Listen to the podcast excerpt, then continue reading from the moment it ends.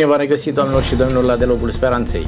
Încă o nouă ocazie în care deschidem Sfânta Scriptură, Cuvântul lui Dumnezeu și ne rugăm ca Duhul Sfânt să ne vorbească și astăzi, în așa fel încât mesajul din Sfânta Scriptură să devină relevant pentru noi, uh, cei din platou, dar cât și pentru cei care sunt acasă. Continuăm cu cele 10 porunci. Astăzi am ajuns la porunca a șasea. Este o poruncă scurtă, dar veți vedea în ocazia aceasta cât de consistentă este porunca aceasta, să nu ucizi. Pentru a putea a, crea o imagine de ansamblu asupra acestei porunci, am invitat alături de mine pe domnul Gabriel Sorohan, pastor în Biserica Adventistă de ziua 7 și vă spun bine ați venit. Bine ne regăsim. Și alături de noi îl avem pe domnul Cristian Popa de la Biserica Pentecostală. Bine ați venit lângă noi astăzi. Bine v-am regăsit. Domnilor, să nu ucizi. Ni se pare totuși un paradox să spui treaba asta unui creștin. Creștinul de la sine însuși iubește pe cei din jurul lui, în momentul în care iubești pe oameni, nu concepi să ucizi. Poate să devină relevantă porunca aceasta pentru creștin, domnul Gabriel. Acum nu ucide, dacă ne referim strict la sensul propriu al cuvântului sau cu sens figurat. Depinde pe ce palier încercăm discuția noastră. Adică în momentul în care cineva te bate la cap și zice, bă, mă mori. Asta înseamnă e, cu sens peorativ? Cu, cu siguranță că are conotație peorativă, dar poate că este mai mult decât atât. Adică poate sunt un pic plictisit, chiar mă doare și capul că tot insiști și ești pisălog. Dar cred că este mai mult decât atât și vizează și incriminează porunca aceasta ceva mai mult decât atât. Dar repetăm, pornim de la sensul strict propriu al cuvântului sau după aceea să știm ne dăm și pe palierul celălalt. Răspunsul nostru e o provocare să abordăm mai multe sensuri la acestei porunci a ucide. Cum este domnul Cristian? Are vreo relevanță pentru creștini să spui unui creștin să nu ucizi el care uh, nici nu-și imaginează cum ai putea să super pe cineva? Până acum vorbim și noi că mai sunt și creștini care supără suficient de mult. Dar, în general, un copil al lui Dumnezeu se gândește cum să facă bine semenului său, cum să-l ajute, cum să se roage pentru el, să-l conducă spre împărăția lui Dumnezeu, să-i spui acelui, ai grijă să nu ucizi. Este doar Uh, pentru cei care nu frecventează o biserică porunca aceasta, cei care, uh, pentru cei care nu-L cunosc pe Dumnezeu sau se adresează și oamenilor acestora? Porunca se adresează tuturor oamenilor, evident, ne este un pic mai greu nouă să o rumegăm astăzi din cauza că trăim într-o perioadă de pace, dar dacă am fi, Doamne ferește, într-o, într-o stare de război, cu siguranță că am putea discuta mult mai mult, mai mult și mai amplu. În Statele Unite, creștinii evanghelici au o opinie diferită față de acelor din Europa, de exemplu. Noi, în mod tradițional, nu uh, luăm viața unui om, însă evanghelicii din Statele Unite au o, cu tot o altă uh, părere. Uh, e drept să nu ucizi, este diferit de a nu omorâ pe cineva în cadrul unui război, de exemplu, sau dacă cineva intră noaptea peste tine în casă și... De autoapărare. De autoapărare, da. Legat de lucrul acesta, pentru că ați păstorit în uh, Biserica din Statele Unite ale Americii, uh, cum vedeți lucrul acesta? Creștinii poartă armă sau nu? Da, în Statele Unite creștinii poartă armă, este o cultură, de generații s-a transmis lucrul acesta. Uh, puțin noi, europenii, nu prea putem să ne să înțelegem eu chiar dacă am locuit acolo n-am deținut armă niciodată, dar am frați scumpi care au arme de foc și le folosesc la vânătoare sau uh, merg uh, pentru sport, la tir. Nu știu, mă gândesc că acum uh, în momentul în care ai încredere că Dumnezeu te protejează, te apără, uh, te apără cu propria ta armă, Uh, cum am spus, în situații extreme, uh, cum uh, s-a văzut, de exemplu, în ultima vreme, nu de mult s-a întâmplat într-o biserică în Texas, unde un, un scelerat a pus mâna pe un, pe un automat și a început să ucidă în stânga și în dreapta și uh, s-a întâmplat uh, din, din păcate pentru el să fie în Texas. În Texas toți oamenii au arme. Au arme. Și un și mergeau cu arme la biserică? Cu arme la biserică. Da? Conceptul acolo e un pic diferit. La brâu. Conceptul e un pic diferit acolo. Da, mă, mă surprinde, nu știam lucrul acesta. Și acolo era da? un polițist în rezervă care uh, l-a anihilat și a salvat o mulțime de vieți. Uh, sigur, putem să dezbatem, să discutăm, uh, ar fi intervenit Dumnezeu altfel uh, sau Dumnezeu a intervenit prin polițistul da, acesta în rezervă. Uh, cred că trebuie să respectăm cultura lor, cum și ei o respectă pe a noastră uh, și să înțelegem că putem să gândim diferit și să avem opinii diferite în sensul ăsta a purtării Dacă armei. îmi permite și eu să iau locul dumneavoastră, noastră sunteți crainicul emisiunii, atunci cultura din Europa sau din România trebuie să se realizeze la porunca să nu ucizi? Sau cultura este dincolo de Biblie, dincolo de porunca aceasta, că în Europa nu se poartă armă, armă dar în America se poartă. Porunca atunci pe cine vizează? Cum rezolvăm situația? Da, fără doar și poate acum aceiași creștini și vedeți aceeași biserică din România și din America, din uh, Germania și în America, e aceeași biserică cu aceeași dogmă, cu aceeași filosofie de viață și cu același Dumnezeu. Dar atât, oamenii acolo înțeleg, domnule, este un pericol mai mare aici și atunci, nu știu, uh, Porunca se este întâmplă pentru asta. toți, sigur. Și acolo, dacă scoți pistolul și împuși pe cineva um, pe stradă, vei suferi consecințele legii și ulterior uh, ale poruncii uh, încălcate față de Dumnezeu. Problema este purtarea armei. uh, permisiunea de a purta arma și faptul că acolo creștinii evanghelici, în mare lor majoritate, au arme. Da, aici intră și pedepsa cu moartea, da? Uh-huh. E în regulă? Același lucru. Da, e în regulă ca legislația să aplice pedepsa cu moartea? Intră sub incidența acestei porunci sau ucis sau nu? Uh, faci parte din legislativ. Votezi pentru o astfel de lege? Uh, pedepsa cu moartea sau nu? Adică se poate extinde lucrul acesta. Uh, ce te faci dacă ești uh, medic psihiatru creștin și uh, știți că pedepsa cu moartea se aplică doar în, ur- în, uh, în urma deciziei uh, unui psihiatru care spune că uh, cel care este întemnițat E uh, competent. este conștient și înțelege pedepsa pe care o primește. Și tu ești cel care, ca medic, da, și uh, spun lucrul acesta pentru că chiar cunosc un medic creștin, uh, el semna și spunea, uh, poate să fie uh, omorât sau nu. Ce faci? Intri sub incidența acestei legi? Vezi că este destul de, de complicat să, să... Automat când trăiești într-o zonă în care este aplicată legea aceasta, a pedepsei cu moartea, faci parte din, din angrenajul acesta. Da? Și dacă Dumnezeu a îngăduit ca lucrul acesta să se întâmple acolo, nu suntem în putința noastră să schimbăm lucrurile într-un, într-un anumit fel. Dar haideți să uh, intrăm într-o zonă în care putem face ceva totuși. Uh, legat de a nu ucide. Cum priviți domnul Gabriel și ce se întâmplă în biserica dumneavoastră? Pentru că acum venim din uh, două biserici diferite. Să înțelegem uh, despre avort. Cum uh, este privit uh, avortul în biserica noastră? Mi este permis? Nu este permis? Uh, Este avortul o crimă? Uh, Încă nu este o viață? Un copil la două, trei luni și așa mai departe. Este un subiect tare delicat și înțeles în fel și chip. Și nu doar de oameni din biserici diferite, ci chiar din aceeași biserică. Această problemă se înțelege în mod diferit. Dacă este încă o ființă, acea, acel chip de o, o lună, două sau trei, uitați ce spune Biblia. În Psalmul 139, de la 14 în continuare. Te laud că sunt o făptură așa de minunată. O, nu o creație, o ființă, o persoană.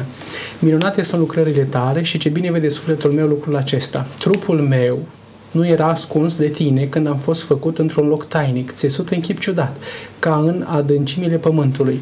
Că nu eram decât un plod fără chip, ochii tăi me vedeau și în cartea ta erau scrise toate zilele care mi erau rânduite mai înainte să fi fost vreuna din ele. Eu înțeleg de aici că deja acea viață de o lună, două sau trei sau acea mică făptură este o persoană în deplinul sens al cuvântului și are dreptul la viață. Are dreptul la viață dat de Dumnezeu. E foarte interesant că Dumnezeu deja e, îi creionează itinerariul vieții, da? Corect. Când el este conceput și tu la un moment dat, la câteva săptămâni, o lună, două, zici, poate chiar mai mult, uh, cred că nu sunt pregătit, n-am avut parte de un planning și atunci uh, ar trebui să întrerup uh, traseul acesta. Da? Este o crimă, domnul Cristian? Este o crimă. Pentru că știm că nu noi dăm viața, ci Dumnezeu este Cel ce dă viața. Însă aș vrea să răspund cu un argument care este foarte vehiculat uh, în ultimii ani. Uh, Sigur, uh, s-a citit argumentul biblic care stă în picioare etern, numai că oamenii, nu toți cred că Biblia este cuvântul lui Dumnezeu sau o carte care trebuie luată în seamă. Se vorbește în ultima vreme foarte mult că femeia este stăpână pe trupul ei, să facă ce vrea cu trupul și cu viața ei. Chiar săptămânile trecute, o actriță faimoasă a câștigat un premiu și a ieșit și a spus că premiul acesta îl datorează avortului. Faptul că și-a avortat copilul și a putut să se dedice complet carierii.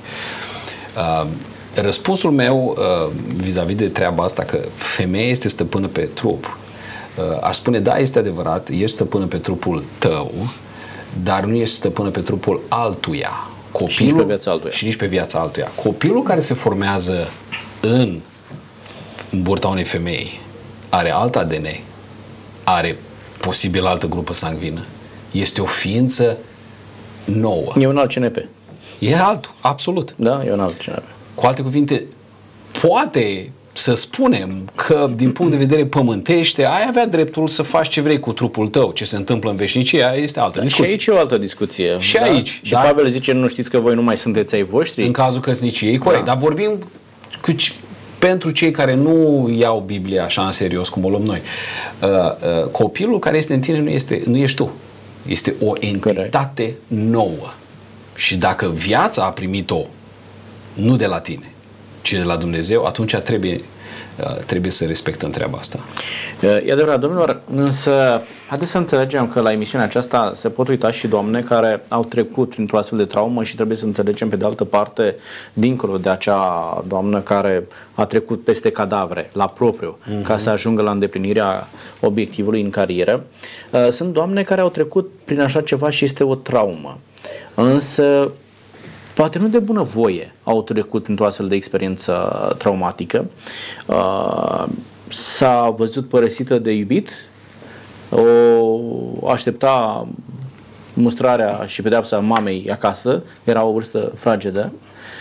Uh, ce să mai zic când uh, s-a dus și a făcut triplu test sau ceva de genul ăsta se cheamă, da? și îți spune că este cu malformație, este cu sindrom, cum procedezi într-o astfel de situație? Ce facem Gabriel? dacă sarcina este produsul unui viol, a unui incest? E mai complicat, da? Dar haideți să le luăm pe rând și poate că sunt unele doamne care chiar așteaptă și, de ce nu, unii domni care chiar așteaptă ce faci când te vezi părăsită. Da? Într-o astfel de situație și uitați-vă, pentru că nu există o, o educație în care copiii să înțeleagă care sunt riscurile relațiilor sexuale în afara căsătoriei uh, premaritale, uh, se întâmplă, rămâi sărcinată, rămâi gravidă. Ce faci? Trist este că un pic societatea pe linia aceasta uh, combate influența căminului creștin.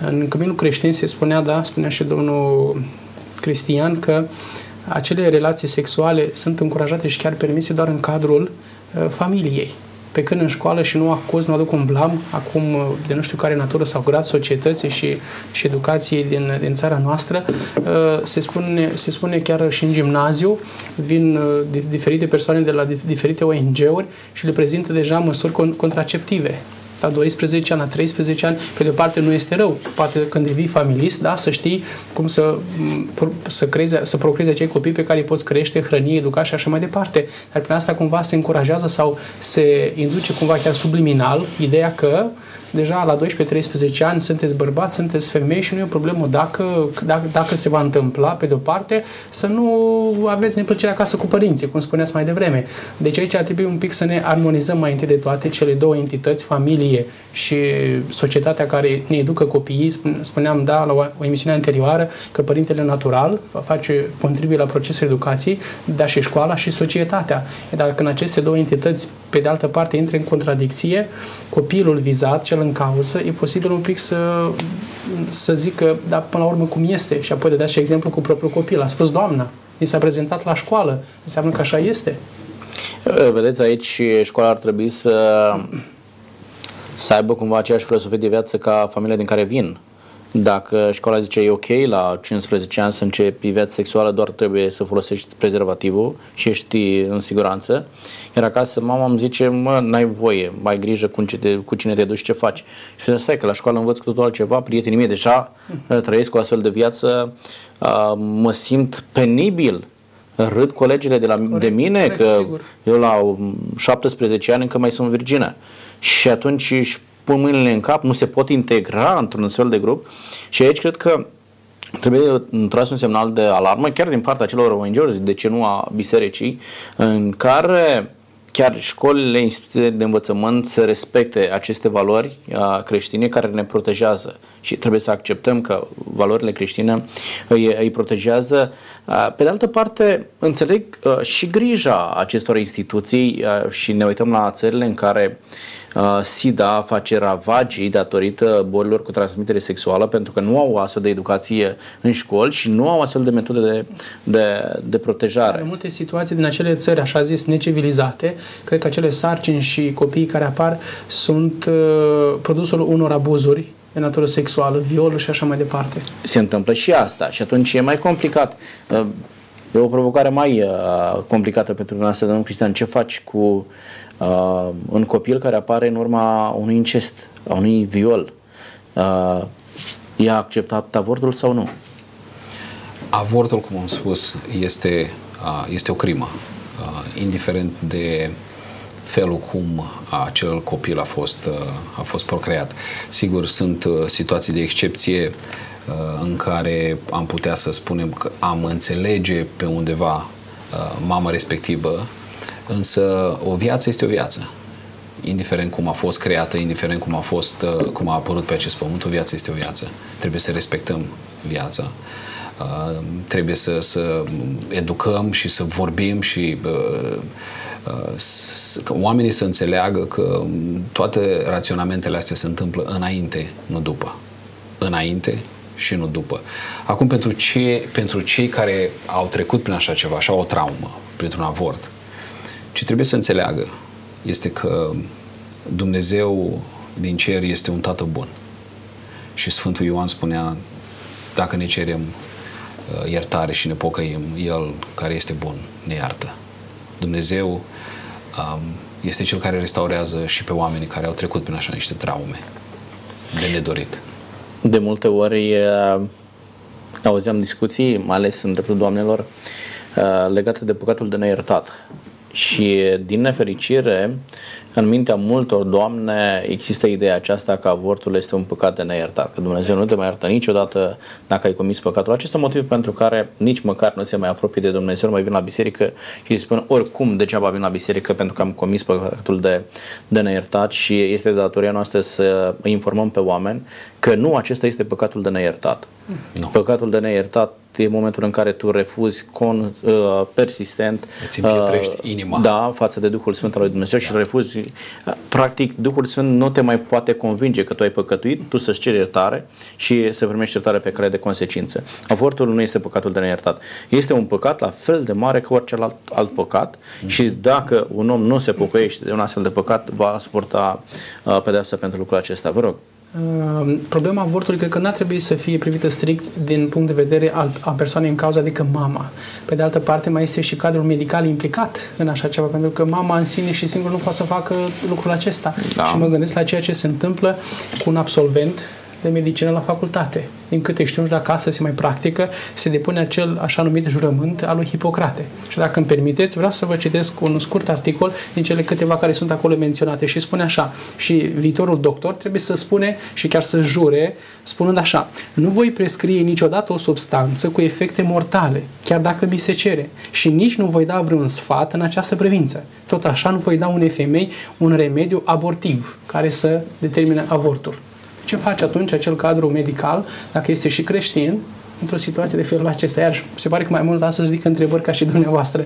Uh, este oricum foarte dificil. Cred că este foarte dificil pentru că suntem parte și a unui sistem, da, este sistemul și de stat și biserice și ONG și așa mai departe, dar cred că este o, o societate uh, polivalentă, cu atâtea provocări, dar dacă am încercat cu toții să ne raliem efectiv la ceea ce spune Dumnezeu prin, prin cartea aceasta pe care o avem pe masă sau în orice formă, fizică, uh, electronică, dacă am încercat să ne, să ne concentrăm asupra ei, ei. Cred că am putea să găsim totuși niște răspunsuri pentru a menține și eu poate sănătatea sau dacă este un pericol sarcina pentru mamă. Cred că evident, da, din păcate, viața respectivă, dacă este sacrificată, nu știu ce malformație, ce poate să fie, uh, sunt multe lucruri și, și, și detalii care trebuie discutate, dar pe de altă parte, cu atâta uh, libertate, uh, la 14 săptămâni, legea spune, dacă mama în cauză dorește, poate să întrerupă sarcina și pentru 1000 de lei se duce la, la un cadru medical cu cabinet particular sau la stat și rezolvă situația. Da, este trist, este trist. Și cu un an în urmă sau aproximativ doi, fiind într-o altă parohie, să zic, din zona Botoșanilor, o persoană, cadru medical mi-a spus, anul acesta, doar în anul, și era doar cam la jumătatea anului, peste 100 de cazuri de avort. Și, și persoane foarte, foarte tinere, eleve, eleve erau. Lucru care este groaznic, este groaznic. Da, e, e trist ce spuneți. Totuși, haideți să ne gândim. Majoritatea covârșitoare a avorturilor nu se fac din cauza că copilul ar, suf- ar suferi de ceva malformație. Corect, nu, corect, corect. Am, din păcate, am ucis din păcate. o țară, am ucis din, din anii Revoluției până exact. acum, am ucis exact. încă o țară. Exact. Și copiii ăia nu erau cu malformații. Da. Au fost copii nedoriți. Uh, eu vreau să vă spun că am avut uh, bucuria și onoare în același timp ca în ultimii trei ani să lucrez aproape cu părinții uh, copiilor cu, cu deficiențe, cu handicap, sindrom Down, autism și așa mai departe. Am fost profund marcat de povestile acestor părinți. Lor li s-a spus copilul pe care îl așteptați nu va fi normal. Și au primit sfatul să-l avorteze. Și mamei, tați, care n-au fost neapărat creștini practicanți, dar au avut în ei uh, pe Dumnezeu, într-un fel sau altul, au spus, eu nu pot să fac lucrul ăsta. Indiferent ce va fi copilul ăsta, îl voi primi, îl voi iubi. Pentru că cred că nu am voie să fac lucrul acesta. Ce credeți că s-a întâmplat? Copilul acela cu probleme, indiscutabil. A creat un liant extraordinar între cei doi părinți. Am și pot să mă gândesc acum la cel puțin 5-6 familii care au fost salvate de la divorț de un copil cu autism sau un copil cu sindrom Down. Pentru că copilul acela i-a unit într-un mod uh, extraordinar. Părinții aceia s-au unit în jurul acelui copil. Copilul le-a salvat nu numai căsnicia, ci sunt care s-au întors la Dumnezeu din motivul acesta că au acceptat acest copil, care este până la urmă creația lui Dumnezeu. Spunând că copilul acela are anumite malformații, cumva noi spunem Dumnezeu a greșit. Dumnezeu nu greșește niciodată. Asta le spun totdeauna.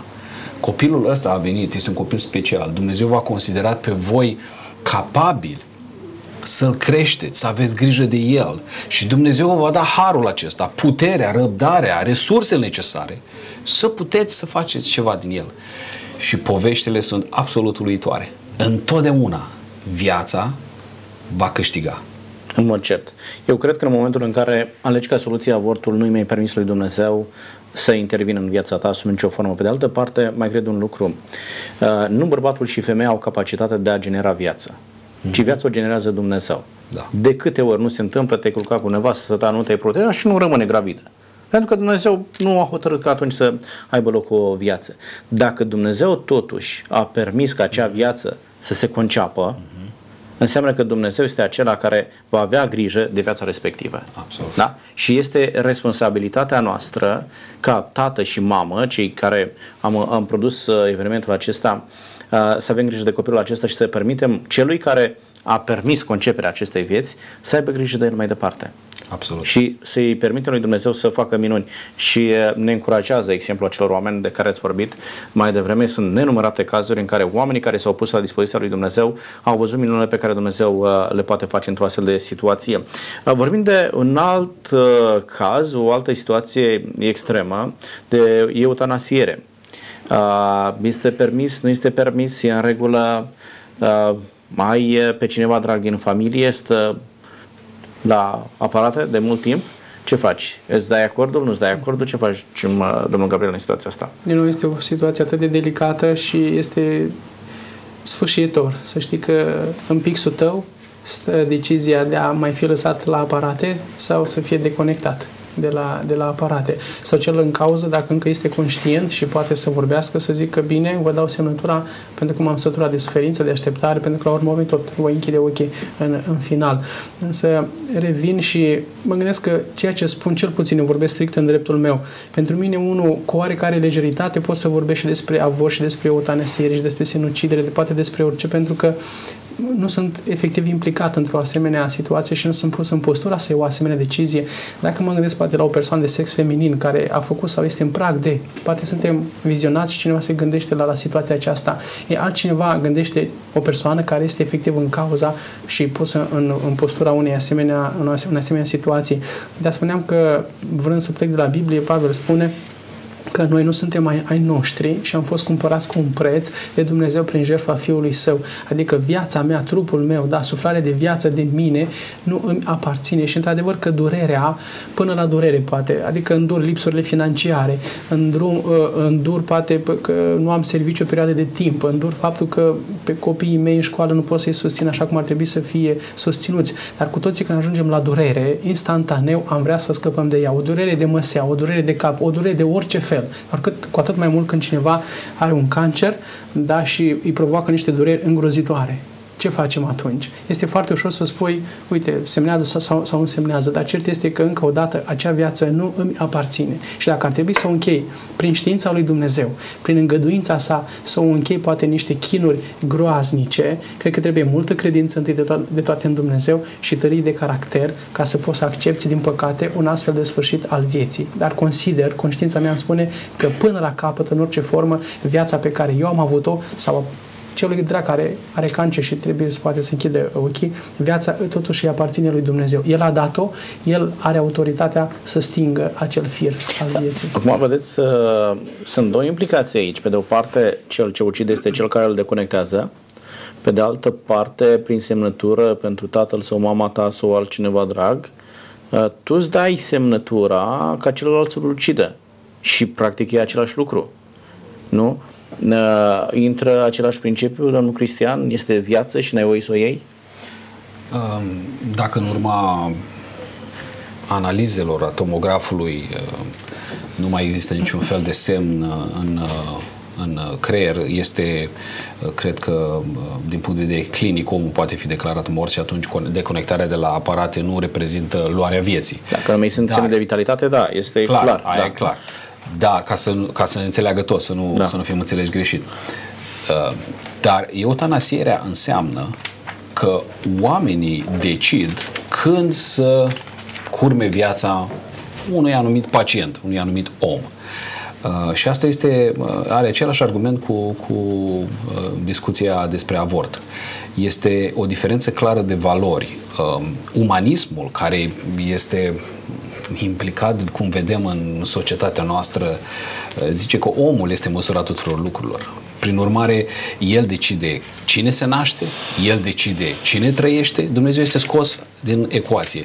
Uh, ca unul care am lucrat cu bolnav terminal uh, mulți ani în Statele Unite, și am stat lângă patul multor muribunzi, a unor oameni care a, sufereau foarte mult și să spunem că ar fi beneficiat de o astfel de găselniță, de, de eutanasiere, care nu este legală în Statele Unite, vă spun că am, am avut experiențe extraordinare când omul respectiv, prin durerea respectiv, prin, prin uh, angoasa pe care o trăia, s-a apropiat de Dumnezeu, a reușit să-și repare anumite relații a, a, a reușit să se roage împreună cu preotul sau cu, cu pastorul, a, a reușit să refacă ceva ce altfel nu putea fi refăcut.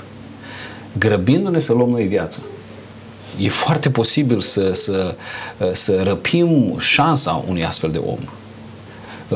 Permițându-i ca societate, permițând oamenilor să decidă când și cine să se ducă și cum, pe cine să uh, ucidem propriu, la propriu, uh, uh, mi-e teamă că ieșim din, din planul lui Dumnezeu. Uh, să nu uităm că Dumnezeu îngăduie suferințele în viața omului, pentru că a îngăduit și în, în viața Fiului Său.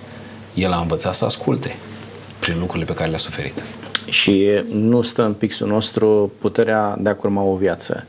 Uh, Dumnezeu este cel care da viața, Dumnezeu decide când se încheie viața respectivă, nu facem noi lucrul acesta. Vorbim despre a nu ucide astăzi, intră aici domnul Gabriel și sinuciderea? Cu siguranță că da, este așa un fel de triadă sau poate chiar mai mult decât atât avort, eutanasiere, sinucidere, uh, na, și sunt mulți și câte știri nu sunt astăzi s-a sinucis, decepționat în dragoste, rămas fără serviciu, cu ce își mai crește familia sau câte alte probleme care nu sunt și vin așa toate parcă două, trei odată în viața unor oameni. Și săraci efectiv ne mai vând un suport moral datorii financiare în bănci, vine și ți ia casa, mașina sau ce mai ai, curmă viața ca să, să termine odată cu problemele, dar problemele nu încetează, sunt cei din casa ta, familia tot trebuie să plătească datoria, familia tot, tot trebuie după tine să găsească o soluție ca să, să iasă din, din, din acest impas. Dacă ai făcut o greșeală, te pui pe genunchi, ceri iertare, cer călăuzire, faci consiliu de familie, ce să zic, da, și hai să vedem, ceri ajutor, duhovnicului bisei, familiei bisericii sau un, o grațiere din partea sau o prelungire a datoriei, ce să zic, dar din nou sinuciderea nu cred că este nici soluția pentru problema care a apărut și nici dreptul pe care eu să-l am asupra vieții mele, pentru că încă o dată accentuez și eu ca fiecare dintre noi. Nu eu am dat viața în corpul acesta și nici eu nu am dreptul ca să o ocol. Pur și simplu. O mică mențiune aici. Vă rog. Am participat la mormântarea unui uh, unui soldat uh, american de origine română care după trei uh, deplasări în Irak și Afganistan uh, s-a întors acasă și a suferit de acel faimos post-traumatic stress disorder, uh-huh. PTSD. Um, și am participat la mormântarea lui. Eram destul de tânăr atunci și pornisem și eu de la premiza că sinuciderea automat este păcatul despre care vorbeați anterior, pentru care nu există iertare. Știm Iuda și așa mai departe. Însă la mormântarea aceea am, am văzut uh, o, o, o mică mențiune care e foarte mare. Și anume, care a fost starea mentală a omului care și-a luat viața? A fost omul în deplinătatea facultăților mentale sau nu? Asta e o chestiune foarte importantă. Evident, unul ca Iuda, care a știut ce face, și, sau alții care uh-huh. se sinucid din dragoste ca să demonstreze, să rănească. Discuția este clară. A luat o viață, clar. Însă, cum e vorba acelui soldat care a fost din familie de creștini practicanți, un băiat excepțional care a suferit un... S-a întâmplat ceva acolo, în război. S-a întâmplat ceva cu el. Um, această mențiune trebuie făcută. Dacă omul a fost sau nu în, capacita- în plinătatea uh, capacităților mentale și asta eu cred că în definitiv numai Dumnezeu știe. Dar Absolut. mențiunea aceasta trebuie făcută. Absolut și indiferent de, de situația în care s-a aflat omul, uh, nici noi, nici ceilalți uh, nu sunt în situația de a emite judecăți de valoare Sigur. pentru oamenii aceia. Se spune că odată, poate cu ștreangul în gât, uh-huh. Da. omul face o rugăciune și nu trebuie să fie o rugăciune mai lungă decât Doamne, când, îți adu- când mergi în împărăția ta, când ajungi, adu-ți aminte și de mine ca tălharul pe cruce. Da. Deci, uh, ce spuneați mai devreme, trebuie să ne folosim capul înainte. Mm. Dacă putem să educăm pe oameni, să înțelegem, să le inspirăm încredere și speranță în Dumnezeu, ca ei să poată vedea dincolo de barierele uh, care le văd în fața lor, atunci putem face ceva pentru ei. După ce au făcut, noi mai judecăm pe ei, familie și așa mm. mai departe. Da? Totul se oprește acolo. Dar voiam să uh, vin la ceva totuși mai uh, accesibil. Uh, nu este vorba de, neapărat de sinuciderea aceea în cazuri de forță majoră, uh, ai trecut printr-un, uh, printr-o traumă, uh, nu mai ești lucid practic în momentul acela, uh, unii sunt sub influența drogurilor, unii sunt sub influența alcoolului și efectiv fac lucrul acesta, dar mă refer la sinuciderea într-un mod uh, lucid. Mm. Și aici poate ne întrebăm, iei uh, pachetul de țigări și acolo scrie foarte mare, fumatul ucide, mm-hmm. da? Și tu îi spui mai dăm două pachete uh, intră sub incidența acestei porunci sau nu. Dar astăzi este cool. Nu dă bine. Și tinerilor și nu numai dă bine și așa, așa stăm și la taifas, așa putem să legăm relații pe termen tot stând și vorbind la, la o țigară și o cană cu, cu o ceașcă de cafea, da, se creează relații sau, mă rog, poate și mai mult decât, decât atât. Dar în timp, da, glonțul rezolvă pe loc problema, Țigara o rezolvă poate în câțiva ani de zile, dar uh, rezultatul final este același, din păcate.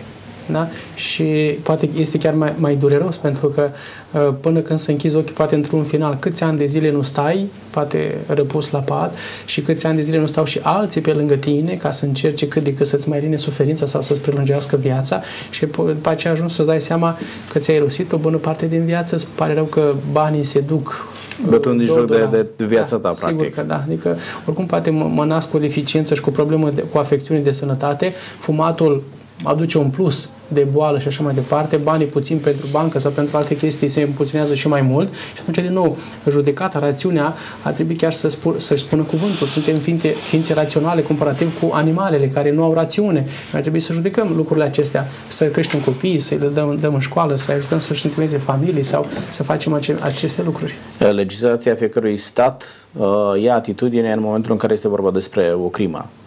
Însă nu am văzut uh, nicăieri de ceva de genul ăsta dacă faci ceva împotriva sănătății tale să suporți anumite consecințe. Da, e destul de complicat să faci așa ceva, dar intră sub incidența acestei porunci sinuciderea în felul acesta uh, să folosești substanțe nocive pentru sănătatea ta care te duc mai devreme sau mai târziu la sinucidere.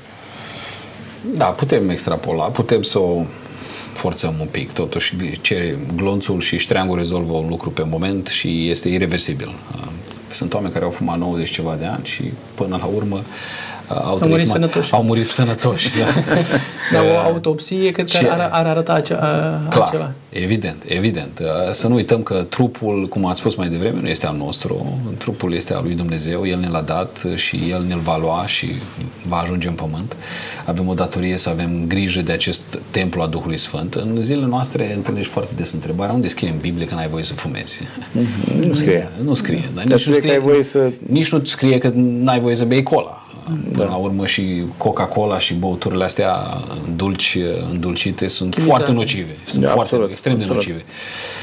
Um, cred că oamenii uh, încetul cu încetul încep să înțeleagă și să educă un pic mai mult, că avem nevoie de disciplină, avem nevoie de, de sport, uh, avem nevoie de obiceiuri sănătoase. Cred că suntem un pic mai bine, deși uh, a apărut acum și țigara asta electronică, care e mare pacoste, unde mergi nu o vezi și acum am înțeles că, de exemplu, în vest, în- cel puțin știu sigur, în Statele Unite, Uh, va urma o interdicție destul de puternică pentru că s-a descoperit că este la fel de uh, nocivă dacă nu mai Da, da, da. și uh, creează dependență. Mă gândesc și la producătorii de țigări electronice. Nu cred că fac o chestiune de mă, o singură folosință. Ai fumat, ai scăpat și ai plecat. Trebuie să cumva Sigur. să se asigure Este o că o industrie vei familială. folosi. O vei folosi țigara aceea pe un termen nelimitat. Uh, merg la o altă întrebare care este cumva legată de aceasta. Să nu ucizi, să nu te sinucizi. Dar viața unui animal ai voie să o iei? Domnul Gabi. Dacă ne raportăm la unele lucruri din Biblie, vedem că după potop, Dumnezeu a spus că poți să te slujești pentru hrana ta de tot ceea ce are viață, cu mențiunea să lași sângele să curgă, să nu fie sângele infestat, cum mai știu eu ce, și să uh, mori poate înainte de vreme. Dar de aici până la a-ți satisface strict nevoile și apoi până ați e, face tu o plăcere și mi-a rămas în minte ce spuneați dumneavoastră despre unii de, de prin America.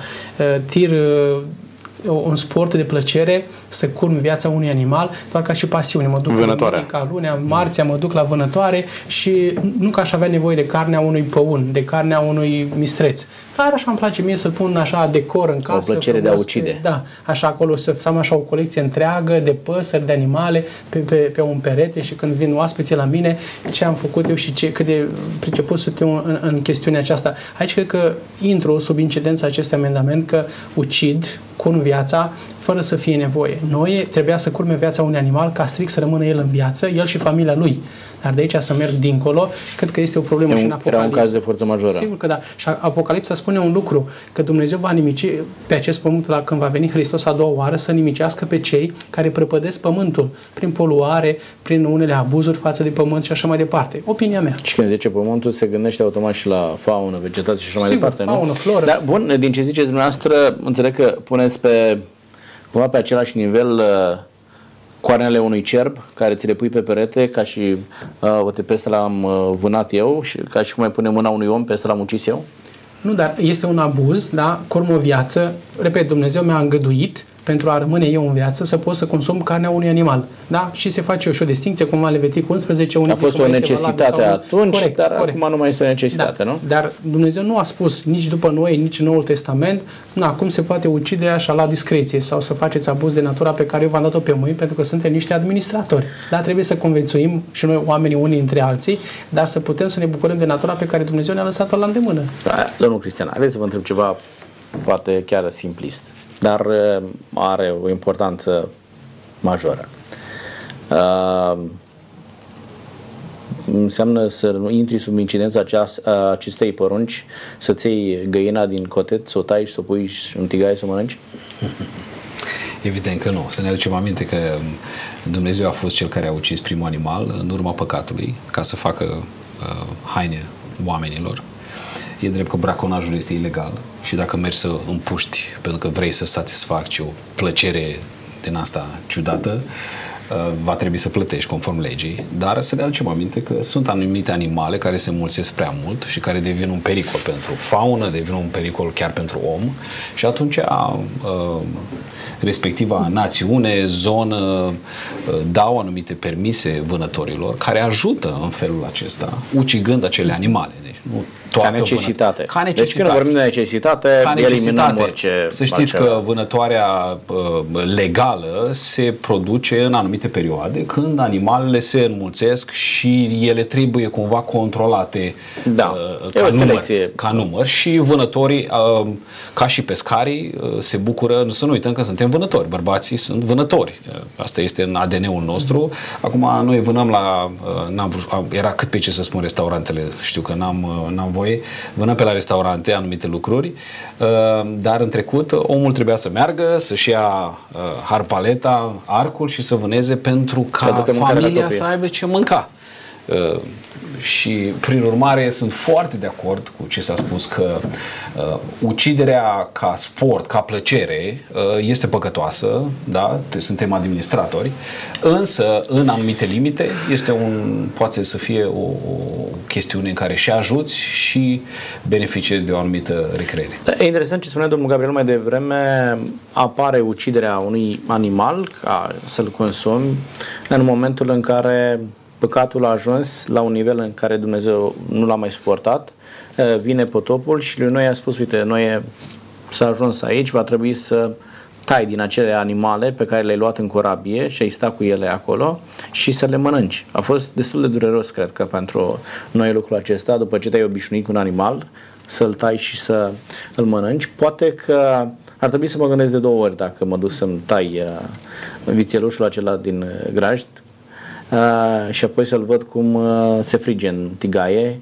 e, și uh, să spun la urmă ce bun a fost. Da, doar așa ca punct de reflexie, uh, stăteam de vorbă cu un prieten uh, din Anglia care nu merge la nicio biserică. Și era vegetarian și zic, Paul, de, de, de ce nu mănânci carne? Că tu nu mergi la nicio biserică. Ăștia care se mai duc la biserică mai zic, domnule, nu e sănătos, mă, Dumnezeu mă învață într-un fel. Și el îmi spune simplu, Florin, nu vreau să particip la uciderea unui animal, nu vreau să fiu criminal. Dar în mintea lui, treaba asta, a mânca acea carne este egal ca și cum ai fi ucis acel animal și tu să îl mănânci. Și am spus, din perspectiva aceasta nu vreau să particip la uciderea acelui animal, eu nu vreau să fiu uh, un criminal. Uh, n-aș vrea poate să mă duc neapărat în direcția aceea, dar poate ar fi bine să reflectăm. Uh, mă gândesc dacă animalele ar fi rasă superioară, și ar trebui să ne taie pe noi, să ne mănânce. Nu știu cum ar fi lucrurile, dar uh, depășim, uh, doar ca și punct de reflexie, da? Vă spun lucrul acesta, a lăsat pe cineva să moară de frig, de foame. Uh, Știți că sunt păcate prin comitere și păcatele prin omitere. corect. Da? Uh, Practic îl vezi în stradă, uh, poate că e chiar beat și spui, lasă-l încolo de bețiv. Uh, dar uh, sunt vreo minus 15-20 de grade afară, el este căzut în șanț, iar tu vii uh, frumos îmbrăcat de la biserică, la costum, la patru ace și spui nu mă ating că mă murdăresc tot de noroi, merg mai departe. Că mi se pare. Eu mi-aș pune o întrebare. Eu am ajuns pe acest pământ pentru că Dumnezeu m-a adus la existență, prin părinții mei. Cel care este în șanț, cine l-o fi adus la existență? Eu zic că tot Dumnezeu. Și eu dacă l-am ca tată pe Dumnezeu, el îl are ca tată, chiar dacă nu știe sau nu recunoaște tot pe Dumnezeu, înseamnă că eu și cu el suntem frați. Deci dacă ar fi fratele tău biologic, în mod cert, nu te mai gândi dacă îți murdărești costumul sau nu. Așa. Te pleci în noroi, îl scoți, îl pui în Corect. spate și îl duci Deci acasă. Suntem frați, că suntem creați de același tată și suntem frați încă o dată, pentru că Hristos ne-a mântuit pe toți. Și pe mine cel în costum, cel puțin asta, asta își dorește Hristos. Și de asemenea tânjește Hristos și pe cel care săracul are mintea abolită da, din cauza alcoolului.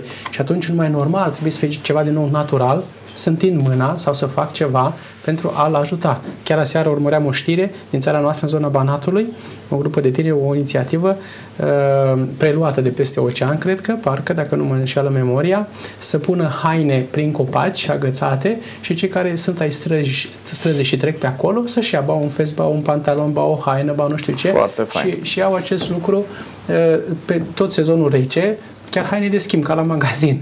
Mi se rupe sau m-am săturat de haina aceasta, mă duc din nou în parc la copac și mi-au de acolo o haină. Și am rămas surprins și acești oameni, nu știu dacă sunt o asociație confesională, dar sunt oa- oameni cu un spirit creștin, cu un spirit lăsat. de Asta este Dumnezeu. cel mai important, oameni cărora le pasă de cei de lângă ei, indiferent că sunt sau nu afiliați unei biserici. Domnul Cristian, ne putem găsi în postura de a merge, poate forțăm un pic lucrurile, de a ucide în momentul în care nu ne pasă de cei din jurul nostru că mor de foame, de frig și așa mai departe? Da, trăim, uh, trăim niște vremuri destul de ciudate vis-a-vis de creștinismul nostru pe care îl manifestăm uh, uh, la biserică în anumite cercuri. Uh, Am văzut un clip uh, nu de mult, uh, nici nu mai țin minte unde, uh, filmat cu o cameră ascunsă în curtea unei biserici. Oamenii ieșeau de la slujbă, se țineau de braț. Se vedeau că erau oameni totuși trecuți de prima tinerețe. Și în curte era un om într-un cărus cu rotile. Cerea milă. Am rămas surprins, șocat chiar, că niciunul dintre ei nu s-a oprit să-l întrebe măcar cum te cheamă, cine ești. Au trecut ca și cum omul era de sticlă. Și mă gândeam, în orice biserică unde se predică Evanghelia, se vorbește despre dragoste față de aproape. Asta este ținta poruncii. Asta este ceea ce Dumnezeu Nu așteaptă sunt. la noi. Dacă noi, ca m, creștini, nu împlinim ceea ce auzim nici în curtea bisericii, oare, oare nu înseamnă că am pierdut, am căzut din locul acela despre care Hristos uh, i-a spus lui Ioan uh, să transmită bisericii din Efes? Ai grijă de unde ai căzut. Ți-ai părăsit dragostea din tâi. Dragostea din tâi este focul acela, este, este, este dorința de a-l ajuta pe cel de lângă tine. Uh, Am, am fost foarte uh, întristat și, și marcat uh, de, de uh, decesul uh, Cristinei Țopescu. Uh, uh, Am rămas marcat nu numai că o, o femeie tânără a murit așa de tragic, ci prin faptul că avea peste 10.000 de followers pe contul de Facebook și a stat moartă în pat trei săptămâni și nimeni n-a căutat-o. Asta este tragedia uluitoare a societății în care trăim. Unde avem această impresie că avem atâția followers, atâția prieteni, atâția oameni care uh, ne, ne, uh, ne, ne adoră și când încolo suntem singuri. Și cred că aici este, e- este cheia um, um, și a scripturilor și a trăirii cu Dumnezeu. Trebuie să-ți iubești aproapele, trebuie să te intereseze. Chiar din ăla, din căruț, cu rotile. Mă gândeam, domne, poate bea omul, poate fumează, poate e în fiecare duminică acolo, dar asta nu înseamnă că nu trebuie să-l întrebăm măcar ce faci și să vedem dacă Este putem să viață. ajutăm Ceva. Este viață. Este viață și trebuie să o respect, să o tratez ca atare. Uh, Mă gândeam în timp ce vorbeați uh, la Samariteanul uh, și cel care a căzut între tâlhari, da? Și uneori se pare că oamenii aceia cad în curțile bisericilor da. și au aceeași soartă ca și cel care a căzut între tâlhari. Este tragic, însă suntem aici ca să-i educăm, să-i învățăm pe oameni, să le spunem că Dumnezeu iubește uh, fiecare ființă umană a murit pentru fiecare ființă umană, iar datoria noastră morală este aceea de a le arăta respect și dragoste în egală măsură, indiferent de biserica din care vin, indiferent de felul în care îl înțeleg ei sau nu-L acceptă pe Dumnezeu, trebuie să iubim, să-i protejăm, să respectăm și să-i ajutăm pe oamenii aceștia să-L cunoască pe Dumnezeu și împreună cu ei să mergem în Împărăția lui Dumnezeu. Vă mulțumesc, domnilor, pentru că ați fost în această emisiune și sper ca tot ce a spus dumneavoastră să slujească spre binele societății, a oamenilor care uh, sunt alături de noi. Dumnezeu să vă binecuvânteze. Mulțumim asemenea. Domnilor și domnilor, iată că viața este un dar de la Dumnezeu. Dumnezeu. Și pentru ca noi să trăim astăzi, Hristos a murit pentru fiecare dintre noi și pentru cei care sunt în jurul nostru, pentru acel copil care este abia conceput, pentru acel om care este în șant sau acel om care este pe un pat de spital. Singurul care are putere să dea viață și să o ia înapoi este Dumnezeu, niciodată să nu ne punem în locul lui Dumnezeu. Așadar, prin puterea lui Hristos, haideți să respectăm viața, să iubim pe oameni și să-i ajutăm pe oameni să se apropie de Dumnezeu. Vă mulțumesc că ați fost alături de noi, Dumnezeu cu noi până ne vedem. La revedere!